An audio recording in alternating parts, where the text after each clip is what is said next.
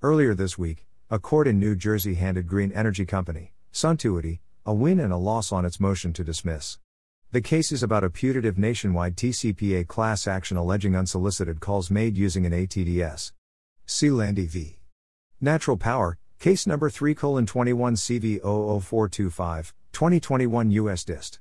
LEXIS 154637, D, NJ August 16, 2021. Let's start with the win. The court granted the motion to dismiss. According to his complaint, the plaintiff, Steve Landy, received a call from an unknown caller and was then transferred to an operator, also named Steve, who identified himself as working for U.S. Home Solar. The operator also solicited Mr. Landy to purchase green energy products.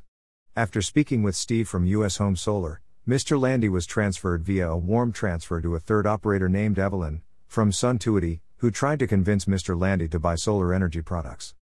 BTW, a warm transfer is where one operator stays on the line with the called party during a transfer until the second operator answers. Critically, as the court noted, a warm transfer does not imply that the called party consented to speak to either operator. Regardless, Mr. Landy claimed he never consented to the initial call and so, according to Mr. Landy, Suntuity is vicariously liable for that violation because it knew about the calls, received the benefits of the calls, directed the calls to be placed, and ratified the calls. The court disagreed. It is settled law that an entity cannot be held liable under the TCPA merely because they stand to benefit from the call.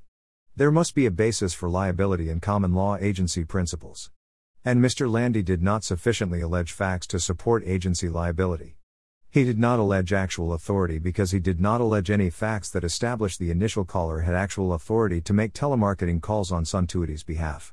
Nor did he allege apparent authority because he did not plead any facts that indicate Suntuity's conduct led him to reasonably believe the initial caller had authority to act on Suntuity's behalf. Instead, he limited allegations to the fact that he was transferred to Suntuity.